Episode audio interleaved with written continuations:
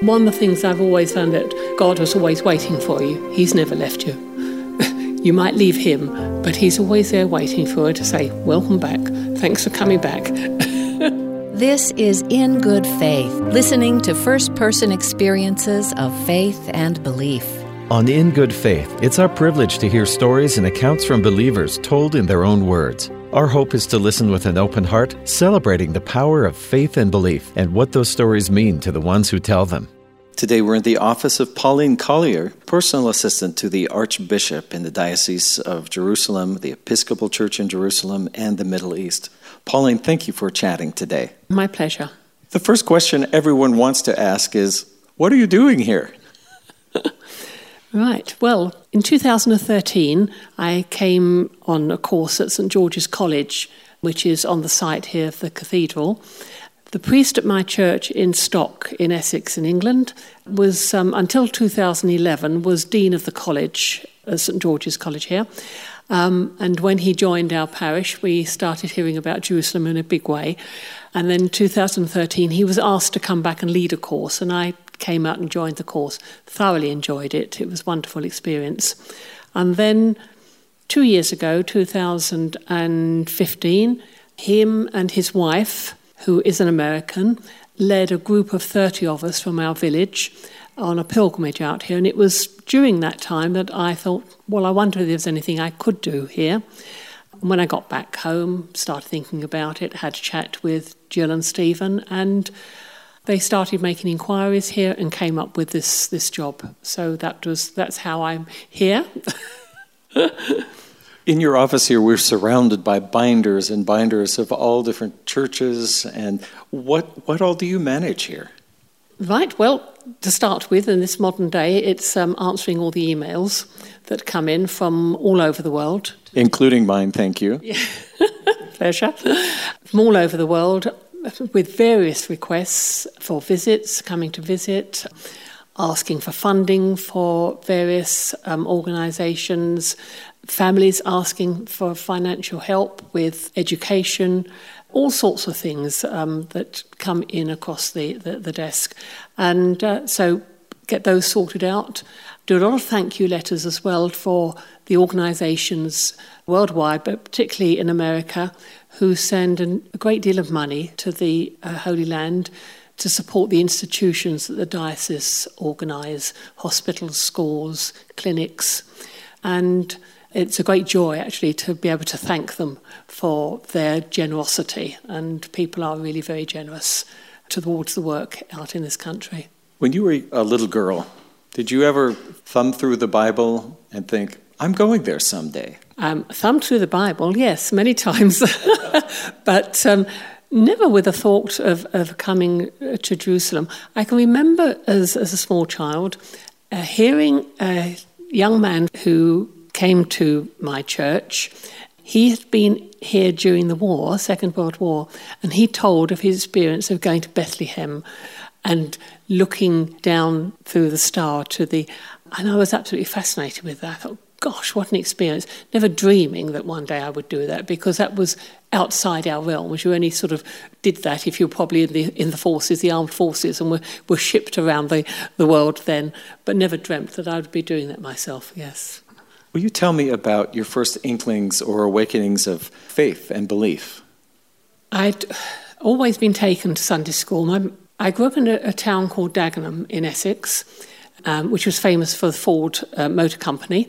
I think it's the first uh, Ford Motor Company in the in England, and it opened in the 1920s. And the big estate grew up then with the expansion of the area. Lots of churches were built, and one of them was the Dagenham Congregational Church, uh, to which my mother um, started attending, and my sisters, and then many years later, there's quite a large gap between my sisters and myself. I went along. I've always attended church. My mother was in charge of the kitchen at the church, so I grew up sitting in my pram, I'm told, in the kitchen. So I've always been involved with Sunday school and all things connected with church. So, but I transferred from being a congregationalist, although they're no longer, they they're now called United Reformed Church. When I moved to Kent, and the local church there in the village was an Anglican church, and I'm a strong believer that you should support the local church and rather than just trotting out to various travelling miles for it. So that was my local church. It was a tremendous church, and I, I joined um, that and been an Anglican ever since. Are there times in your life that you look back and maybe a story you could share of a, a time you, whether it would be a feeling you'd have guidance or of some sort, or or look back and see that you were led in some situation that to start to really bolster your faith? I think we are given gifts. Um, very st- strong feeling that everybody is given gifts, and I was certainly brought up with the instruction that God has given you gifts and you should use them. At the church in Dagenham, we had many large halls, and they were rented out to the Essex County Council at that time for to house what was called an occupation centre, and this was a place where people with severe learning difficulties could come during the day. Now, this was in the very early years of development of work for children and adults with severe learning difficulties they were using the halls there. My sisters became very interested in the work and they, they started working as instructors in, in the occupation centre. I used to go along during my school holidays because they didn't have the same school holidays, play the piano, help out for them with them. As I grew, I still had this very strong feeling that that was what I should be doing. I didn't do it immediately I left um, school. I went into a bank for a few years but after a while, I certainly had the very strong calling that that's the work I should be doing. So I went into and trained as a teacher for um, children with severe and profound learning difficulties and remained in that right the way through my life. I was a teacher and then a head teacher of a school in, in Newham, which is East London. And then when I retired from that, I still carried on working for the local area and visiting all the mainstream schools in the area doing work related learning with special needs, so youngsters with special needs. So that really is the very strong feeling that that was a calling for me, that that was what I wanted and that's what God wanted me to do. And, and certainly the strong training that God has given you gifts, use them in whatever way uh, you can. Don't waste them. Sitting around doing nothing, don't do that. I couldn't help notice at the Sunday service yesterday that you have a beautiful, strong voice. And I am just curious if you have a favorite hymn or two that is very meaningful to you and perhaps why you love it. I think I've, I've thought about this and uh, uh, a lot over the years. I, my favourite one, I, there's, there's, lots of hymns that one does enjoy singing, but um, the church is one foundation. I grew up with that in the congregational church. I remember singing that as a child going to the evening services. It was this in the days when you had young church in the morning, Sunday school in the afternoon for hundreds of children. yes, glory be. And then evening service with your parents. Well, I went always went with my mother, and um, that was the one hymn I can really remember singing. The church is one foundation. And I truly believe that now, that or we have all these different denominations, but we are one foundation. And that really is, I think, is I, I come back to that every time. And not only that, the tune is good. Since you've been here in the Holy Land, have you had much time to go around to visit the biblical sites? Not since I've been out here working. When I came on, I was on the course that was um, in the footsteps of Jesus, and then um, on the pilgrimage, yes, then visited um, all the all the, the sites, Nazareth, Galilee, everywhere, in the Jerusalem, etc. But I haven't had much time doing it uh, since I've been here because it's been plenty of work to do to, to keep one going, yes. Certainly I've been to the various sites around Jerusalem at uh, various, you know, odd times, but um, yes, mainly when I was on the pilgrimage, etc. Mm. I'm wondering if there are, besides church services, if there are personal things that you do, whether it's a ritual or a, a thing you think about or do, mm-hmm. that helps connect you with God and remembering uh, the, the reasons mm-hmm. you do what you do. Um, I've always sung throughout my life, um, and um, when I, I, came here, I, I was really missing um, singing on a regular basis. Right, was you do it in church. So the cathedral organist put me in touch with a choir. I phoned the conductor, who's a young lady. One of her questions was, Can you speak Hebrew? I said, No. Is that going to be a problem? Oh, no, she said, We're going to sing a few pieces in Hebrew. I said, oh, No, I don't won't worry about that then. That'll be fine. I've sung in Russian and German and all sorts of languages. No, that's okay. Uh, so I went along and uh, she said, Sing me something. And I, gosh, what do I sing? Well, when I've done an audition before, I've always been asked to sing when I survey the Wondrous Cross because you get um, closed vowels on high notes. So I started to sing it. Now, it should given me a clue because she said, Oh, I don't know that one. And plus the fact that we were meeting in a synagogue.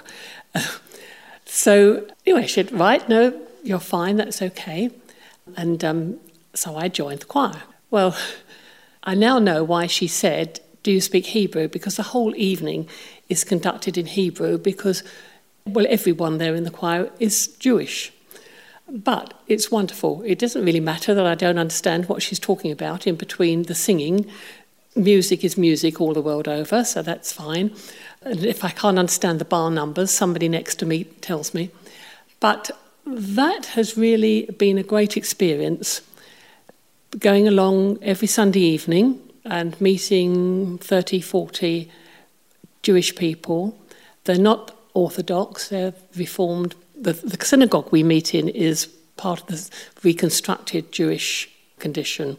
And it's just wonderful being able to speak to them because they're quite bewildered the fact that I'm here in Jerusalem working for Anglicans and but they're Arab and particularly that the Archbishop is an Arab gentleman. Now, that has not come across, that's not come into their spectrum at all, that they've got an Arab Anglican Archbishop in Jerusalem.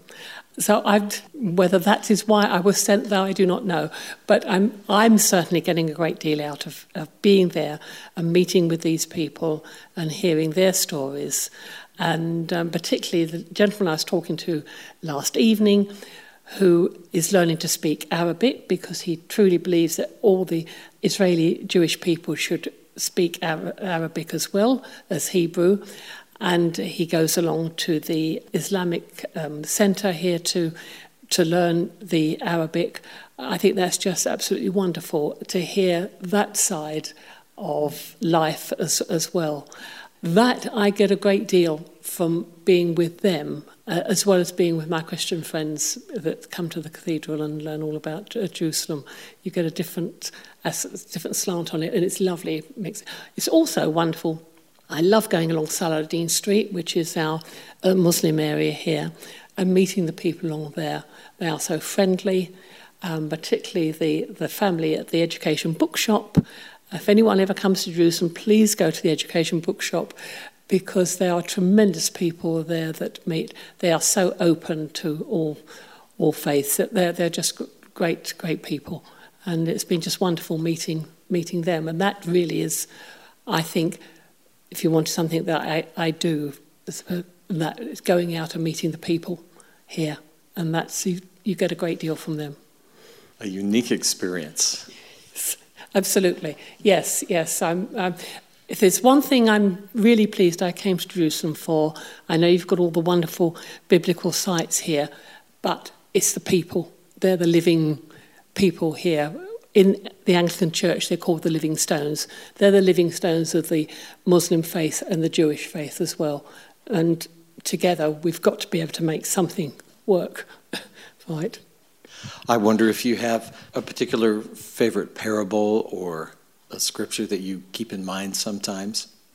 I think the one that is the, the Good Samaritan, really. Doesn't matter who the person is, where they're from, etc., they have the right to be treated with respect to listen to them. You might not always agree with what they're, they're saying, but that to me says a great deal. And yes, you, you can have experiences here that perhaps not as favourable as one would, would hope, but then you just have to, to accept that, that some people don't agree with what's happening, what you're doing, why you're here, but you've, you've got to just accept that and, um, and be as gracious as you can to them. But no, the, the, the Good Samaritan, I think, is, um, is, is, is, to me, is, is a good one, going around meeting all the people from different faiths and areas of living here. Have you just always believed, had a gift of faith, or were there experiences? Well, I was brought up to, to believe, um, and I've, with Sunday school background and various other things that I belong to, um, it always has been a part of my life. If I've ever doubted or had any feelings of wanting perhaps distance myself at all, but I've always come back to it. And one of the things I've always found that God was always waiting for you. He's never left you. you might leave him, but he's always there waiting for you to say, Welcome back. Thanks for coming back. so I think that is, I've, I've just, it's just been always part of my life and has got stronger as life's, as life's gone on. You meet different people that give you different aspects and, and can strengthen your faith or diminish it. But Concentrate on the people that strengthen your faith. Listen to the people that diminish it. They might have a message for you, but on the whole, listen to the people that will strengthen strengthen your faith. But it has always been part of my life. I'm always thankful that I grew up in a family that did respect that and never stopped, always supported. My father didn't um, come to church, but he always supported whatever we were doing, whatever was happening, he was there. He never ever stopped my mother or myself or my sisters ever going ever going to church. So it, um, that was great. I felt that was his service, though he, he didn't come worship himself. That was his service, that he didn't stop us from doing so. Speaking with Pauline Collier, personal assistant to the Archbishop in the Episcopal Church in Jerusalem and the Middle East, the Diocese of Jerusalem. Pauline, a pleasure to hear from you, and thank you for sharing your faith thank you very much and um, for asking me, and thank you for coming. Hope you'll come back again someday. Thanks for tuning in to In Good Faith. In the second half of the show, we'll pay a visit to Sunday morning services at St. George's Cathedral in Jerusalem. And we'll listen in on our panel as they discuss the ideas presented by our guest, Pauline Collier. Back in a moment with more of In Good Faith.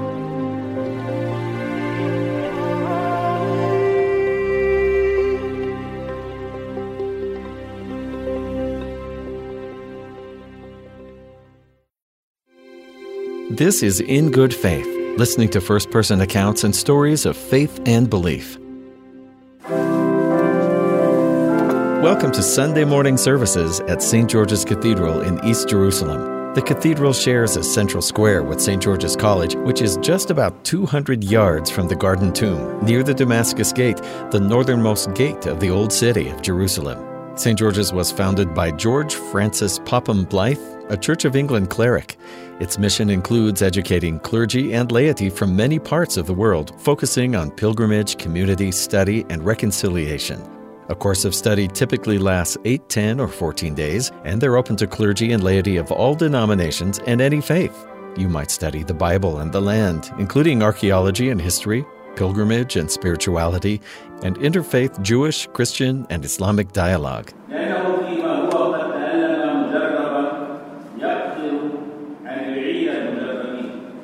There are services in Arabic for the local Anglican congregation and in English for expats from various countries. And the sermon today is delivered in both languages, one after the other. It's a new experience for many English speakers to sit in a Christian service and hear parishioners saying and singing Allah. But after all, that's simply the Arabic word for God, whatever your religion. Another surprise many of the congregants are Arab Israeli Christians. How does that work? Simple. Arab simply refers to their ancestry, Israeli means they're citizens of Israel, where they live, and Christian, kind of self explanatory. So, yes, Arab Israeli Christians who are Anglicans to boot.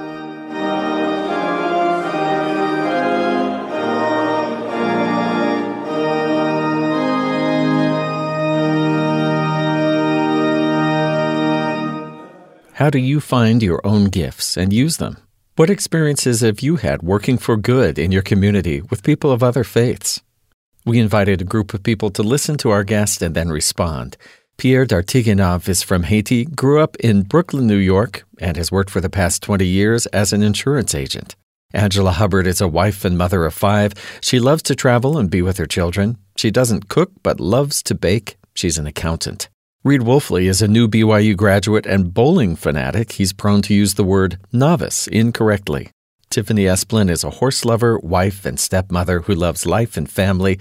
She currently works in HR. Pauline was talking about had she ever thought about attending the Holy Land, going to Jerusalem, thumbing through the Bible, had that thought ever crossed her mind? And I thought to myself, when I was young, did I want to go there? Did I feel like, you know, because I've been raised in a Christian home, had I ever had the desire to attend Jerusalem? And I feel like my whole life, people had always said, you don't have to walk where Jesus walked to believe in Jesus. That's kind of and I think that's probably to just save on airfare. But I think the main thing that I took away is I would love to go over there. Um, growing up, my parents, we would go on a lot of trips to museums and national monuments. It's one thing to hear about the Grand Canyon, it's another thing to get the chance to walk down in the Grand Canyon or even like a museum or a national cemetery. They just bring something being able to go there. I think I tend to uh, agree with you. When I was a child, listening to the stories that my grandparents used to tell me about Jesus and so forth, and my grandma in particular, she was the matriarch of the home or um, the one who holds the reign of faith.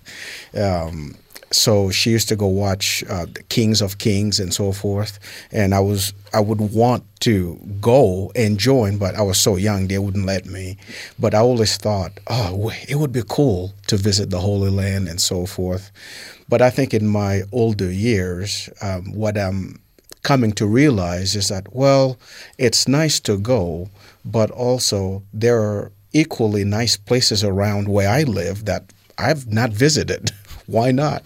Oh, and I could serve in in um, in these capacities, which I haven't, but it's a good thought. Yeah, I loved how she was more focused on the people, and that's a lot of where you go is the people that are there, and connecting with those people, and learning about them and what makes them tick and why they feel like they need to be there, just their convictions she wasn't afraid of people and their differences. There's a lot of unrest in Jerusalem. There's a lot of anger toward one another. She's not scared. She loves the people. And I, I really felt like, what an example. I need to be more like that. Because my initial thought of going to Jerusalem was that would be fabulous. I would love it, but it's too unsteady for me to go there. I'd be nervous. But she doesn't care about that. She cares about serving and helping the people there. I was impressed by that. It's very admirable. It seems like she, at an early age, I believe, she had this internal compass or model that if God has given you a gift, you should use it. Don't let it go to waste.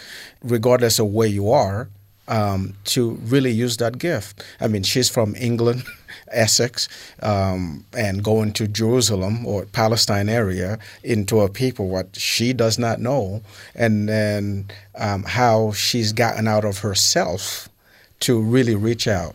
So similarly, I kind of look at myself.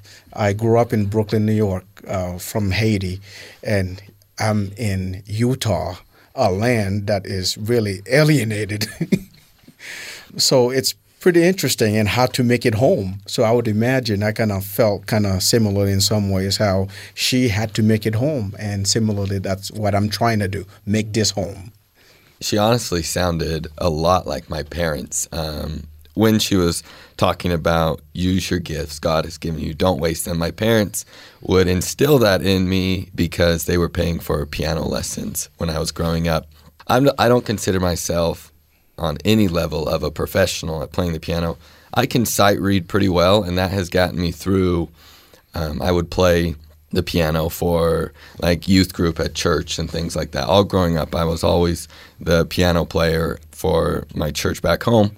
And one of the biggest reasons my parents, they are not musically inclined, they wanted me to learn the piano, and all of my siblings play the piano, was when we went on our LDS mission for two years.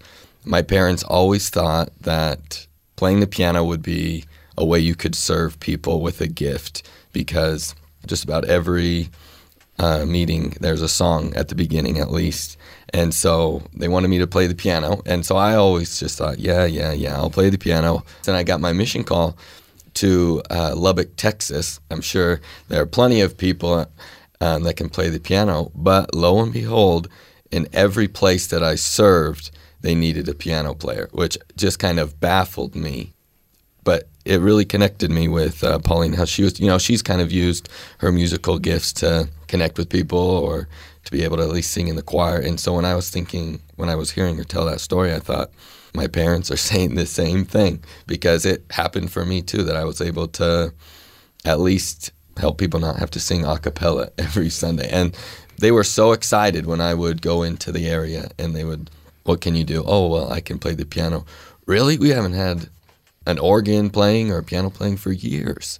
And so that was really fun to hear that, you know, we kind of connected me and Pauline on that level. I couldn't help think that she really went out of herself and to serve um, where she was needed. Um, in fact, when she was asked, "Okay, uh, sing," um, do you sing Hebrew? yeah. Uh, she was like, "Well, I, um, that's not something she really felt comfortable doing because she sang in Russian and I guess in German, but not Hebrew. Um, it reminded me of something that happened similarly here in a local church, and I do not speak Spanish, and we have a big Spanish community. And then I was asked to not interpret, but in, in some ways like that for the Spanish people, and I was the only one, I guess, as an ethnic individual close enough. So I'm like, ah. Oh. So I accepted, ended up doing it, and I used the little, um, I don't know if I may call this Spanglish that I had. And at the end, it went well. And now, although that my Spanish is really limited, but I'm not as afraid because I got out of myself to help another community. Right. I think also, like she said, with our gifts that God has given us, some of them, you know, you might think that they're like, oh, I'm really good at this. I'm, you know, but we have these hidden gems that we don't really realize that we have. Those opportunities to put ourselves in different situations. Like she knew she loved to sing, but yeah, she didn't know how to sing in Hebrew, but she would give it the good old try and she would do her very best. And I think we're blessed with those gifts to help those around us to connect all the people that are around us that God loves and to show his love for them through us. And if we don't take that step, who will? Also, I believe she had the faith to know okay, I do not know Hebrew. However, there are those people around me, they do, so they will help me. And then she basically had to kind of uh, put her trust in her colleagues or her friends. So that was that was interesting. She mentioned some favorite hymns. The one that she mentioned, I've never heard, but I, growing up, have quite a few. I love the fight songs, the battle songs. I've always loved them because a lot of times that's how life is. You're fighting for what you believe in, you're fighting to stay good, you're fighting against people who are not nice, you're fighting against just your own personal demons. Those fight songs have always resonated with me. For example, the Battle Hymn of the Republic, or Behold a Royal Army, or Onward Christian Soldier. Those hymns and many others um, have really helped me in my life to be okay with the battles that I face and know that I can come off conqueror because I'm on the right side.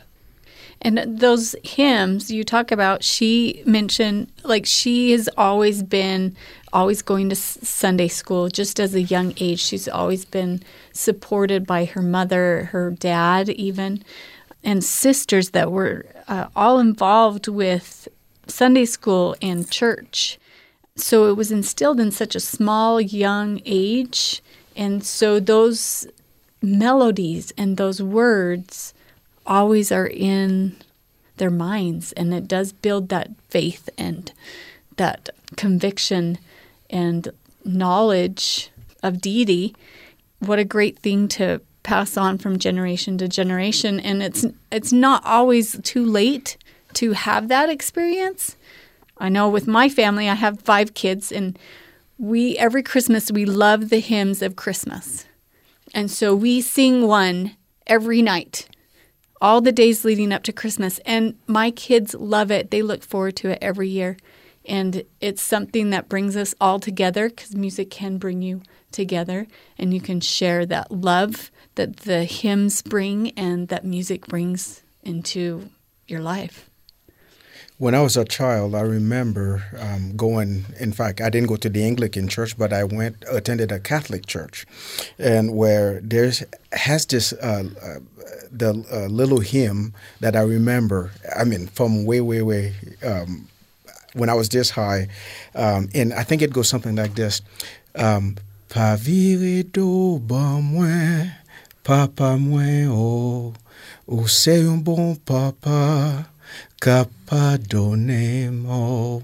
Essentially, a translation loosely is um, Don't turn your back to me, Father. You are a great Father um, who will always forgive. And I, that's always stayed with me. It's it's just uh, it, it's it's amazing to look back and knowing that God has always has a plan. Although you may not know where you're going in the future, but as you look back, you can see his hands. Just as she mentioned that when she was a child, that she had no idea she'd ever end up in Jerusalem, and yet there she was. Yeah, I think the song that or the hymn that has done that for me, or something similar that has done for Pauline, it's "Come, Come, Ye Saints." It's a pretty um, classic among the uh, in the LDS faith, and it's about pioneers who crossed the plains into the uh, moved west. And just recently, actually, maybe a few weeks ago, I've always liked the hymn. Kind of when the going get tough, it was kind of a rallying cry for me that they did hard things. I can do hard things.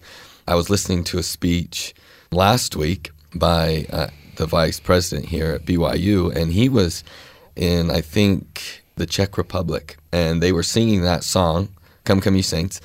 And the guy in the stand leaned over to him and said, you know, the chorus is actually translated a little bit differently. In English, the phrase is all is well, all is well. In Czech, it translates as not so bad, not so bad. And since then, I've even come to love the song even more. And Pauline was talking a little bit about with the Good Samaritan that sometimes we're dealt less favorable situations in life, and we just kind of have to go with what we're given. And that new translation of not so bad, not so bad has really helped me when I feel like I'm in a less favorable situation. This is a conversation in good faith with a group of listeners sharing their thoughts on the first half of today's show with Pauline Collier. Now back to the conversation. In fact, I think that would lead us to the next when she was asked what was her favorite um, scripture and and of course, Pauline said the Good Samaritan always touched her.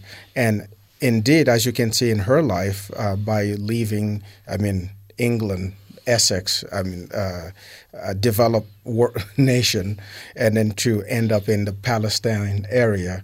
And so, definitely just um, leaving your comfort zone and see what you can do to reach out and make your another community better. So now that uh, gets me to think okay, what can I do to emulate those things, um, to be a good Samaritan, to reach out to those? And I'm trying to do that, but that's it can be tough in the environment that we live in because we go to work, we take care of our families and so forth. And when you come home, like being tired, the last thing I want to do is just check on my neighbor. What is my neighbor's doing? But she's she's done it. I think it's very important for us to, like with the Good Samaritan, like she said, what can you do for your neighbor today? My little nephew has um, cancer, and she lives, my sister's boy, and she lives a long a way away. But the people around her, and they're of all different faiths, all different faiths, are rallying around her and her family. And it's great to see because my family can't be there because they live thousands of miles away. We can't be there physically. But those people are reaching out and they are lifting them and they are helping them. And they are just blessings. And we can all do the same for everybody around us. I don't think it's a coincidence that the Good Samaritan was her favorite Bible story and that she referenced that a lot because there's a lot of parallel in her life and the things that she chose to do that go along with the Good Samaritan. Just like Angela was saying with your sister and the neighbors there, people naturally want good for each other. When you remember that, it helps strangers be not so strange anymore because there is that underlying need, human need for love and appreciation and service. I'm not surprised that the Good Samaritan was her her favorite Bible story because she's living that Bible story. And it's good to see humanity as good because so often, especially in the news and uh, social media, nobody focuses on the good, or hardly anybody does. And so it's really kind of a relief and a comfort to see that there are people rallying around your your nephew and she taught special education that's amazing to me people that can do that humanity is good and she's just another living example of how good humanity is one of the things that she said uh, uh, regarding the living stone, which is kind of uh, odd and weird. So I've been giving that some thought, how to be a living stone. But in the same times, um, what I was thinking about was in the New Testament when Christ um, said that He is the living water, and that's what I am. I'm equating that statement to. I don't know if any, any of you have any any thoughts on it. Well, I think living is probably very similar in the living stones, the living water. For me, I see it as uh, Jesus is saying, you don't have to look anywhere else. Like this will always give you what you need. So I think, in a sense, living stones, those can come together and build a foundation. And I think in any church, any community, if we're there for one another and we're able to reach out to others, people can know that for right now, this is all that you need. We are here for you, and we're willing to support you through whatever you're going through. And building up a church is through the community or the church members that are there. It takes people, the stones, to actually go out and do anything with it. You know, the any belief is dead if it's not acted on or it's not performed, and so I thought it was interesting. I mean, I definitely would count her as a living stone because she is a practicer of her belief. To me, that's what living means. A stone is just a stone, but you add living stone to it. Something, something that lives is moving and breathing and doing, and that's what living is. So to be a living stone or the living water, you've got to move, you got to do, you got to be and change and breathe and all of those things that that create something living. So, in other words, it has to be effective in our lives. Just as uh, Jesus said, the church uh, was built upon a foundation of apostles, and he himself being the cornerstone. So it's it's that uh, I guess that symbiotic relationship between he and the people because the people is what really matters. In fact, what Pauline said, although the Jerusalem area it's a, a tourist attraction and you got all those different relics, those buildings and so forth, but yet what uh, her security really or her affinity was dealing with the people. At the very beginning of the interview, Steven asked Pauline when she had her first inklings of faith, and she mentioned that about growing up in the church, and but then she talked about sometimes we kind of forget that faith or we get decide, like sidetracked. But what I really loved is she said, God is always waiting. He never leaves you. He is always there and waiting for you to come back. And there's no doubt that He is there. And I, I've seen that in my life, in my family. you do. You doubt comes into your heart sometimes, but that core inside of you is still that core, and you have to find that way back. In fact, she mentioned that she was heavily influenced by her family and faith. All, I mean, she went to church as much as she could, although her father did not attend any particular church, but he didn't stop her from experiencing, I guess, spirituality. Um, similarly, uh, if I can look back, I was heavily influenced by my grandma in my own family about faith, although it, uh, as feeble as I was, um, it has sustained me throughout life.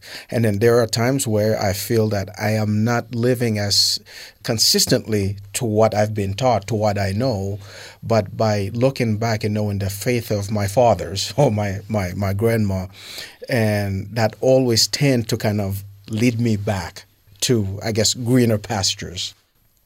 In my own family, it's been a few years now of people have made decisions that I guess myself or my parents would hope people didn't make.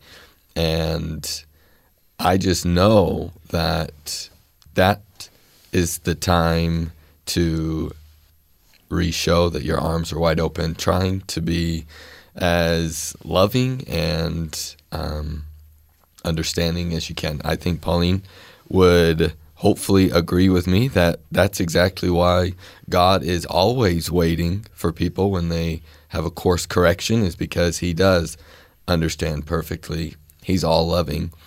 I really like to uh, hear what she was talking about that you personally have to let God's love for you transform maybe how you think about yourself because sometimes maybe it's easier to say, you know, my cousin has made wrong decisions against me or something, but now he's repented, he's changed, he's different now. It's easy to forgive. But I think it is so much harder to forgive yourself when you know you went down the wrong path, you made the dumb decision. But it, it still applies to us that we can turn back to God or just become better people in any sense of it. Like uh, Pauline was saying, is that you can always do it. You can always make the change, and I think sometimes it's harder to remember that um, for like a personal application. In fact, there's a slogan um, that I always remember that a friend used long ago, um, which state like this: "Whenever you're going in the wrong direction, the Lord allows a U-turn." well, she said something. She said, "He doesn't leave you; you leave him." Yep. And that's true because he doesn't. But it's your choices that lead you down that path that where you need the U-turn. Uh, I really think, pers- for myself, growing up in the home that I did, anytime that I've had doubts or I felt like I might have gone down the wrong direction, it was those first inklings of faith in my own life that I could look back on. But the reason that I am is because of how happy it makes me. And that, that happiness is definitely right now in the present. But a lot of those happy events were in the past. They were years ago of a good experience with my dad, a good experience with my brother. And when I think about those times, um, that maybe they're church related or not, it really helps me maybe cast that doubt. I can um, not be as fearful because I can remember something that happened when I was a kid in fact, this morning I was thinking about this. One of our spiritual leaders of my faith says, put it this way before you doubt your faith, first doubt your doubts. Um, it's an interesting way to put it, but I've pondered on that. Yeah, before I doubt my faith, let me first cast doubt on my doubts. One thing about this uh, Pauline lady that I've noticed in the past half hour of getting to know her is um, she knows how to find beauty, and I think one of her gifts is seeking that out as opposed to um, darkness. The sunrises along the Rocky Mountains are beautiful. The sun coming up against the snow capped mountains just reminds me a lot of how she would sing in Canterbury Cathedral back in England and how it moved her to the beauty of the surroundings and that we are all part of God. And he he hears us and he shows us his divinity all over wherever we may be whether it's in Jerusalem whether it's on a coast watching the surf come in or whether wherever that sanctuary is we all have one. And it's a beautiful thing uh, similarly, it is uh, one time I went and took a big hike on a, a, local mountain, and just to see the sunrise, it was just glorious, beautiful. And the Lord in Scripture states that um, I make the sun or the rain on the wicked and the righteous, or in similar, the sun um, rises on the wicked and or the righteous. It doesn't matter because of His love. So, how wonderful it is that to know that we we have this beautiful world and we can see all around us all the splendor and to look back knowing that hey we're not alone there is a God, there is a Father who really cares um, about all of us, that we have each other as a community that we do can rely on if we are willing to be the Good Samaritan. And how wonderful that is to know that, yes, although there are sorrows on, on, on the earth, but also there's um, majestic beauty and sympathy and greatness that we can, we can achieve just due to um, each and every one of us. I think beauty is in each other too, finding the beauty in each other, in in people we don't know, that draws a connection that I think would make God smile. That's our time for today. Thanks to our panelists and especially to Pauline Collier for generously sharing her stories and her faith. In Good Faith is committed to the idea that we all benefit from hearing people of widely varying backgrounds tell their personal experience with faith and belief. In fact, we think people with such experience deserve some of our best listening. We hope you found value in today's conversation and we welcome your thoughts and ideas about the program. Reach out anytime via email in good faith at byu.edu. Find all of our shows archived online for listening or sharing with friends at byuradio.org slash in good faith or subscribe to our podcast in iTunes or wherever you get your podcasts. Thanks for production help from Marcus Smith and Christine Knockleby for this episode. I'm Steven Kapp Perry. I hope you'll join with us again soon, right here in Good Faith.